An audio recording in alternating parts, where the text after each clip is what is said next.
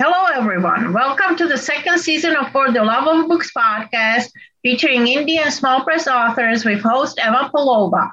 I would like to thank our sponsors, Doc Chavent, the Lowell Ledger, and Modern History Press. Today, I will be chatting with author Debbie Frontiera, who will announce the details of her book giveaway of Superior Tapestry at the end of the interview. Debbie is a native of Michigan's Upper Peninsula who lived away for many years and returned there for summers beginning in 2020. And now she has returned permanently. She has published books in many genres, three of which have won awards. Hello, Debbie. How are you on this hot summer day? I I'm fine. It's not too hot where I am, though. It's uh, oh probably late upper upper 60s and very windy. So it's not too hot here. I'm, I'm happy about that. That's good. You don't need to have the ac running right? Okay. right. In fact at our at our camp we don't even have ac except to turn on a fan or open the window. Cool. That's the way it should be. All right. Let's talk about your book Superior Tapestry, weaving the threads of Upper Michigan history. Tell us all about it, about this amazing journey through the UP history, 400 years of UP history. That's a lot of history. Right. What I did was to take uh, 27 different artifacts, uh, rocks, trees, um, rivers, and tell segments of history from the point of view of that object. Um, for instance, uh, the, the very first chapter it, uh, describes the building of a native birch bark canoe in the early, in the probably mid to late 1600s, and how that process was done.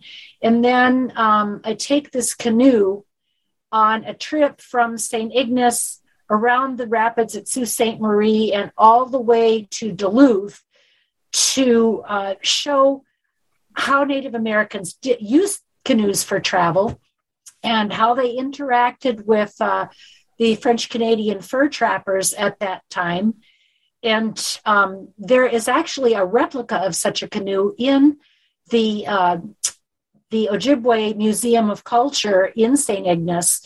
And there's a photo of that right at the beginning of the chapter so that you have this real object in mind or a replica of a real object, and then you get the history behind it and the story involved with it. Uh, the second chapter deals with the, the rapids of the St. Mary's River, who's there and right there in the middle of it all, uh, watching humanity deal with the fact that you can't take a boat up the rapids. And the various ways that people did that from portaging to the building of the first lock uh, to the super locks of today and always the, the the rapids were right there in the middle of it all where she as i describe her it watched everything happen. Um, then there are some chapters that deal with a little bit more localized. Uh, there's a chapter with the bell from the Edmund Fitzgerald, which w- was a, a, a, freighter that went down in Lake Superior in a gale in November as recently as 1972. And I gave the feeling of, you know, what was that bell thinking all through this storm, clanging away in the wind and the rocking of the ship? And what was that bell's last thought as the ship is going down? And then what did the bell have to think about sitting on the bottom of the lake for all the years before technology advanced to a point where it could be retrieved? So there are some things that are very modern like that. There are some things that la- that go all through the years. One of the chapters is on one of the trees in Estivant Pines. That's a nature sanctuary at the very tip of the Keweenaw Peninsula where some of the trees are four and 500 years old and of huge girth. It's one of the last virgin forests of the state. And uh, I used the idea that uh, the trees are all connected through the roots. I don't know if you remember the movie Avatar. Yes. Uh, where the trees talk to each other. There's mm-hmm. actually scientific evidence now that there is a connection between trees and there, there are forms of communication through the root systems. I believe so that. I let the tree learn about them, yeah, through the root systems. And then as the tree observes all those years of what's going on around it, and, you know, basically from a, a time when there were only Ojibwe travelers to the modern day when one of those trees was actually cut down and it made people angry enough to establish a sanctuary there. So it takes all of those things into consideration. And there are some characters, uh, like, for instance, um, Bishop Baraga, the first bishop of the Diocese of Marquette. He shows up in several chapters simply because he was involved with a lot of different places all across the UP. He was. So that's why I use the idea of weaving a tapestry because there there are different threads that come in.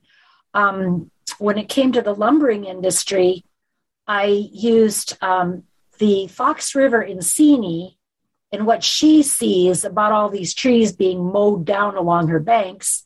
Mm-hmm. Um, I used a, a, a, player piano that was once in a bar in Seney to describe the wild days of Seney. And then later on, I used a crosscut saw that's in a, um, a museum in Ontonagon to talk about the the very end days of the biggest uh, the biggest lumbering days and how it faded out from clear cutting into now where they're doing actually sustainable forestry. So that's why all these ideas are intertwined as as you go through the book. Some chapters are like a single short story. Some chapters have a connection with other chapters as you go through it. So it was a way of using um, creative nonfiction to take a lot of interesting facts and little known places and bring them to life for my readers. So, what common threads runs through all these chapters? What do they all have in common? what elements? Um, the element that they would have be in common would be the perspective of the artifact that's involved that each artifact is given a personality, uh, given gender. I refer to things as either he or she, okay. and given personality. And so that it goes a little deeper into history. Um, it was fun to work with personality. One of the objects is the giant uh, steam pump out of the Chapin mine in Iron Mountain uh, who has an ego as big as he is and is bragging all the time about all the work he does, keeping the water out of the mine, you know, to the point that he ignores everybody else's job because he's the most important thing there, to um, the personality of the Ontonagon boulder that I refer to as she, who resents these human beings chipping pieces off of her and digging her up and trying to move her somewhere else. That that artifact is actually in the Smithsonian Institution now, and not always on display. Uh, so it was fun to give these things personality and let them express themselves in that creative way, but still get the facts across. Wow. Does that make sense? I love it. That is very creative. So you brought I had a lot of alive and gave them personality, yeah. character. Very cool. That must have been yeah, a lot of fun. So it's a lot of it's right elaborate personification. And and I got to tell you this too. I had the idea from the fall of 2019, mm-hmm. but um, it uh, and so I had started working on it before COVID began. Mm-hmm. And as I was I, as I was down south for the winter because I, I'm I'm a snowbird. I admit that, but I have children and grandchildren in Houston, Texas, so we spend the winter down there. I took ever I took all my stuff to South with me, and then I'd run across a chapter that I thought, oh, I can't do this chapter until I can get into Michigan Tech Archives because I know they have information on this. Or, mm-hmm. oh, I really need to talk to some of the people that run the this or that or the other museum. I have to wait till I get back up there to do that. And then COVID hit. Oh, God. And I got back to the UP and I couldn't go to Michigan Tech Archives. And I, I couldn't go to all these little museums. Bummer. Uh, Google became my best friend. Yeah. On the other, on the upside, stuck at home, I had plenty of time to work on it. Yeah. Uh, but it was digging out the facts that became challenging, and um, that was interesting because I, I, did a lot of interviewing by phone, mm-hmm. um, by email. I would I would find an email or a phone number on a museum site and I would call the number or email it and say, Hey, can I talk to somebody about this, that, or the other? And they, they would all get back to me. We had some really interesting phone conversations. And but there were some things I, I couldn't get to at all. Um, when I wanted the picture of the uh, the rapids at the St. Mary's River, um, the historian that I worked with by phone had said that the best view of it was from the Canadian side, of the river. There was a little park there where you could get right up to the shoreline and get really good pictures. So I thought, okay, uh, things will loosen up in the summer, and they did. Except the border with Canada was still closed. Closed. Mm-hmm. So um, I looked up. I looked up U.S. Customs, and I called them and I explained my predicament. And he said, "You're talking to the wrong side of the border." And I said, "I know, but." I can't find their phone number online. You wouldn't have a phone number, would you? Well, yes, they did. So I talked to, oh. I called the number and I talked to this very pleasant lady. Said, look, I don't have to get out anywhere. I just need to cross the bridge, drive to that little park. She knew what park I was talking about. I said, get out of my car, take the pictures, and leave. I don't have to get gas. I don't have to stop for water. I don't have to do any interaction with anybody inside a building. She said, I understand what you're saying, but uh, no, that's not going to happen. so I wound up, uh, a friend of a friend put me in touch with a man who lived on the Canadian side of the border. Okay. And he said, Yeah, he'd be glad to go down to that little park and take that picture and email it to me. So it was really fun, some of the connections I made and, you know, getting around COVID restrictions to get what I needed to get. Well, you got it. You have accomplished it. it. Yeah. What I inspired you? What inspired you? What inspired you to write this book? I had um, about a year, oh, I guess it was the summer of 2018. I had done an article on um, Estivant pines for the Marquette Monthly. And when they asked me to do the article, I said, Well, how about if I do it from the point of view of a pine tree? Uh-huh. And the editor said, Well, that sounds interesting. So I did it. And that became one of the chapters later. All I had to do was expand it from a thousand word article into a chapter, which wasn't that hard. Okay. Uh, just a minute. Sorry about that. Uh, phone rang. Um, and then uh, I had got the idea from um, uh, Tony at Copper World, and I told him about some other things I'd done with personification, and he said, "Oh, you should do something like that with uh, historical stuff around the UP." And, yeah, yeah, that's intriguing. I mm-hmm. sat down one day to brainstorm, and within within ten minutes, I had twenty different objects that I could do. And so I thought, yeah, this could work, and um, pitched it to uh, Victor Volkman at uh, Modern History Press, and he said, "Well, that sounds interesting. Let's do it." And you know, then we got together on a contract, and and I, I published with his small press. So. I like that. How many years of research went into this book? Uh, probably about two years of research. Okay. It, it, Usually, when I write a book, I start at the beginning and I push through to the end and I have it all outlined. Mm-hmm. But with this one, I was in different stages of various chapters at the same time. Okay. If I couldn't get information on one object, I would Google the next one. Okay. And so while I was taking notes on that, I might be waiting for someone to call me back or email me back sure. on a different different ones. So it, it went together in pieces like that and literally got woven together. Um, but uh, so it's the first book where I've done mixed that much nonfiction in with a fiction idea of using uh, personification. You've done great. Some, li- some librarians have said, how you created yeah. this hybrid. It's awesome. what were some of the challenges in writing this book? Obviously, you already have mentioned one of them, digging out the facts during COVID. Right. And, and sometimes I, I was challenged by not having as much information as I wanted. Okay. So you have to work with what you have, what you don't right. have. And so some some tab chapters are relatively short. Others are longer depending on how much information, you know, I could get on a particular topic.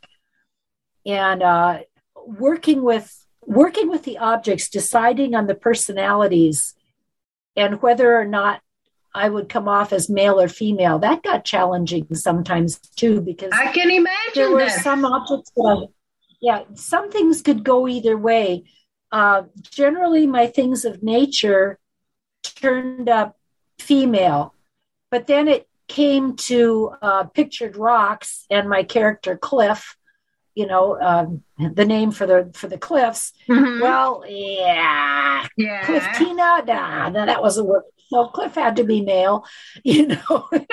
and also, I had already made, I had already made the stone uh, in uh, St. Anne's Church, the, the the name stone, the cornerstone, if you will. I had already made that male, and the cliffs at um, Pictured Rocks and the quarries, uh, sandstone quarries at Jacobsville on the Keweenaw Peninsula with 150 something miles in between them. That's when you look at the geology of it, that is all one huge sandstone formation that all formed about, I don't know, 2 billion years ago, something like that. I've forgotten the exact number. So if Cliff was going to be male, uh, mm-hmm. the stone had to be male because they are, after all, part of the same thing, kind of like conjoined twins. Mm-hmm. So that had to come into it too, where the connections came. If this one's male, then that one has to be male. And I also tried to keep a balance between masculine and feminine among the objects. So it's roughly half and half. Okay. And there were some things that, well, this, this, could be this could be male, but yeah, this could be female too. All right. mm-hmm. uh, what do I have more of or less of right now? and then I would form the personality that way, keeping a balance. So, how long did it take you to put this all together from the initial idea to getting the book on the market? Uh, two years. Two years. Two years all total. That's mm-hmm. decent. I thought it would have taken yeah. you longer than that. That's very decent for that much research and that much fun, right? what sets you well, when you're from... stuck at home 24 7 for several months you know yeah i know I've what else is there too okay, I've been there. what sets you apart from other authors in your genre um, i think one thing that sets me apart is i've never stuck in exactly one genre i mm-hmm. have published poetry i have published uh, children's books. I have published nonfiction. I've published fantasy, sci-fi, fantasy, future world. So I'm kind of all over the map, and I don't know too many other authors that have played around it in as many different genres as I have. Okay. What? Uh, I, I think that's one thing that sets me apart. I'm always a little outside the box. Well, that's awesome. I like that. what are the major takeaways from Superior Tapestry? I think the major things are for people to have a little bit more fun learning facts uh, in a little bit more interesting way. Sometimes straight nonfiction can get a little dry. Yep. And, you know, some people who write nonfiction, it'll end up sounding more academic. And that turns some readers off. Mm-hmm. And also, I wanted this to be something that would appeal to a wide variety of people. Somebody who, as it was coming to the UP for the first time, could pick it up and learn a lot of short bits of history and think, oh, I want to learn more about this. And there's a big mm-hmm. long bibliography in the back telling you where to find more information. Or families could get it and they could read it to younger kids because Okay. you can always read to a child four or five years ahead of their reading level Yeah. their comprehension level is always higher. So fam, you know, parents could read it to younger children, and younger kids could enjoy it as much as the adults who were reading it. Um, I also put some educational aspects into it, and um, with a friend of mine who is a, a current teacher at, um, Calumet uh, Laurium and Keweenaw schools, put together a unit that can be used in either middle school or high school to uh, teach some of the history and to look at the historical aspects as they become literary aspects and mix social studies with with uh, language arts. So uh, there's that that takeaway to it too. That kids can, students and adults can really learn something from it. Yeah. What have you learned about yourself from writing this book? Ah, how far I can stretch my imagination, but still remain uh, within accepted boundaries for nonfiction. and I hadn't ever done that before, and so it was a new challenge for me to to mix mix two genres and see how it came out. Okay. What do And you I, I really had fun. It sounds like it. What do you feel you did right? a lot of people have commented that I, I did I did write with um, with the technique I used Okay. and that they really enjoyed it. One one woman emailed me later saying, each chapter I read, oh, this is my favorite chapter, and I'd get to the next, and oh no, this is my favorite chapter, which made me feel really good. So I, I think I came across the way I wanted to to senior citizens and young people, you know, and that's that's a challenge right there to oh have yeah. something that goes across Sure. a variety of age ranges. What would you have done differently?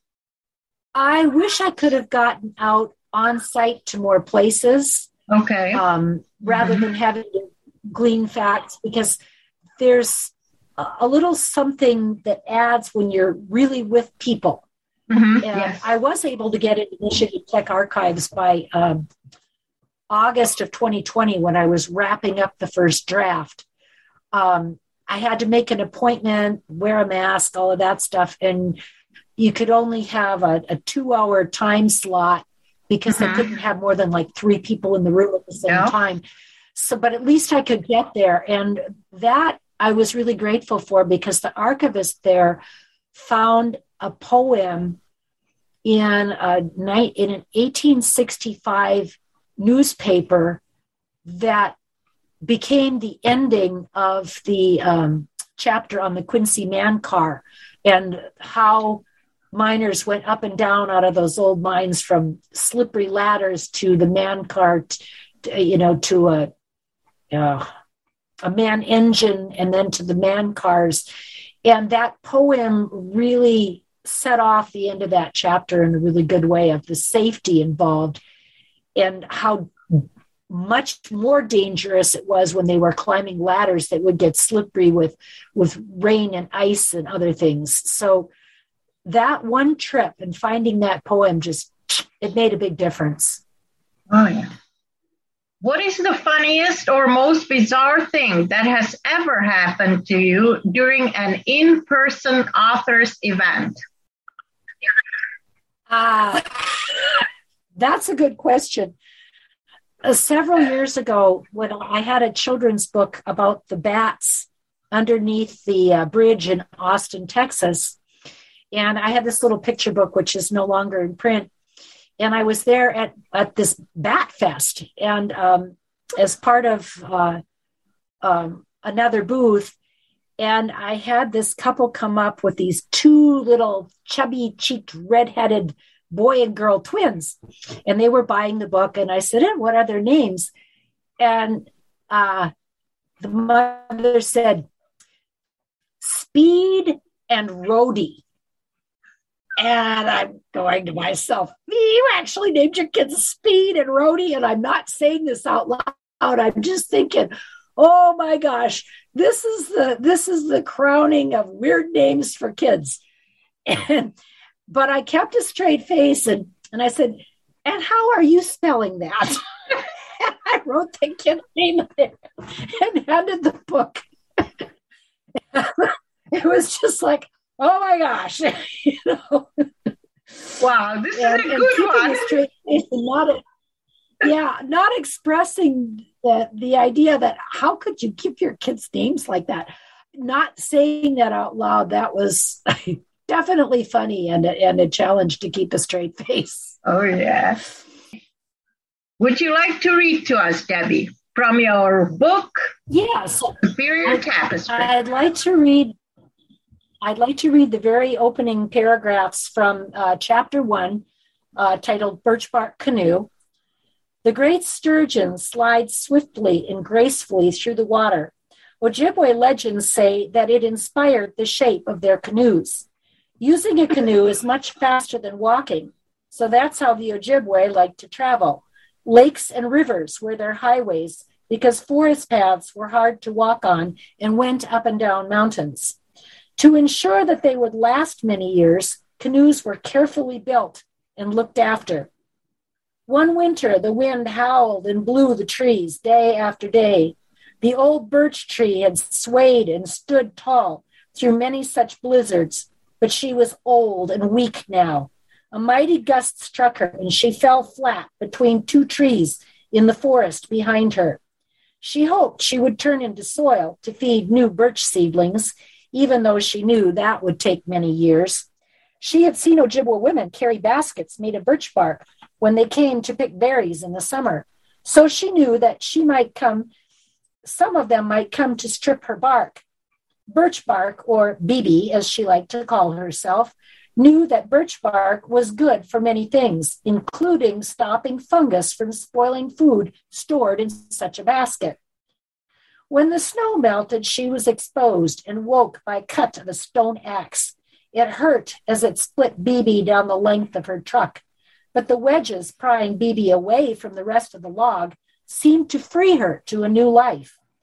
The men walked heel to toe, counting. When they reached 18, they nodded. One said, Good, we can make this new canoe from a single log. One of them picked up the long curl of bark and carried her away. Bibi managed to whisper goodbye to the rest of the tree as the man carried her across the meadow and into the forest on the other side. She wondered what a canoe was. Not long after, she found herself on the ground in the middle of an Ojibwe village. Since it was getting dark, the men who had carried her into his who had carried her entered his wigwam, and which was what they called their houses. A crow landed on Bibi. She knew him because he had often landed on her branches in the forest. What's a canoe? she asked him. People sit in it and travel over the water, Crow said. This village is close to the waters of where two great lakes come together. You will see it in the morning. Then he went on to explain that many native peoples often got together where Lake Michigan and Lake Huron joined up with the narrow strip of water called the Straits. Mackinac Island, St. Ignace, and Mackinaw City were all there. The Ojibwe from Lake Superior area and the Ottawa of Lake Michigan region and the Huron people shared many customs. Their languages were also similar since they were part of a greater group known as the Anishinaabe or First Man. And I'll stop there at this point. Okay, thank because you. Because it goes on to explain what she hears, what she sees, and what goes on around her as she's being built. Uh, the different methods they used when all they had was stone axes and pitch from trees and, and one thing and another. Yeah. So that's a pretty good idea how I built that personality and yeah. and you know worked a little imaginary conversation between the crow and and and the piece of birch bark. Yeah, very nice. Can you announce the details of your book giveaway of Superior Tapestry? In the very back, there's a list of all of the chapters and if someone visits at least 12 of the 27 sites and um, checks them off on that little list, then they can take a picture and email it to me and um, receive a discount when they order any of my other books from my website. so they like Superior Tapestry. They visit my website, which, you know, if you just Google Deborah K. Frontiera, it's going to take you there. And then um, they order a book and they email me the picture of their completed chart. I'm going to take money off of the price of their book in, in form of a rebate. So it's a way of, you know, offering people a, you, you like this book, try some of my others, and we'll see what happens. Yeah, we'll see. Okay, parting shots from each one of us. Debbie, you go first. You're my guest. Um, I just wanted to mention this very narrowly focused book that I've just completed on St. Joseph Church because I did it as a fundraiser for the church for some rather expensive repairs. It was the 150th anniversary of the parish, so I I I did all of it for free. And once the costs of production have been recouped, all of the proceeds will go back to that church. So I'm hoping people will check out my website and look for that. I'm expecting printed copies next week. Okay. So, and my my give my give back to my community. All right. My parting shots buy indie, read indie, and write indie. And why not explore small presses like Modern History Press to tell your story? Read your local newspaper for inspiration. Support your local authors like Debbie. Keep your fingers on the keyboard and your butt in the chair. Enjoy the summer. Thank you for listening.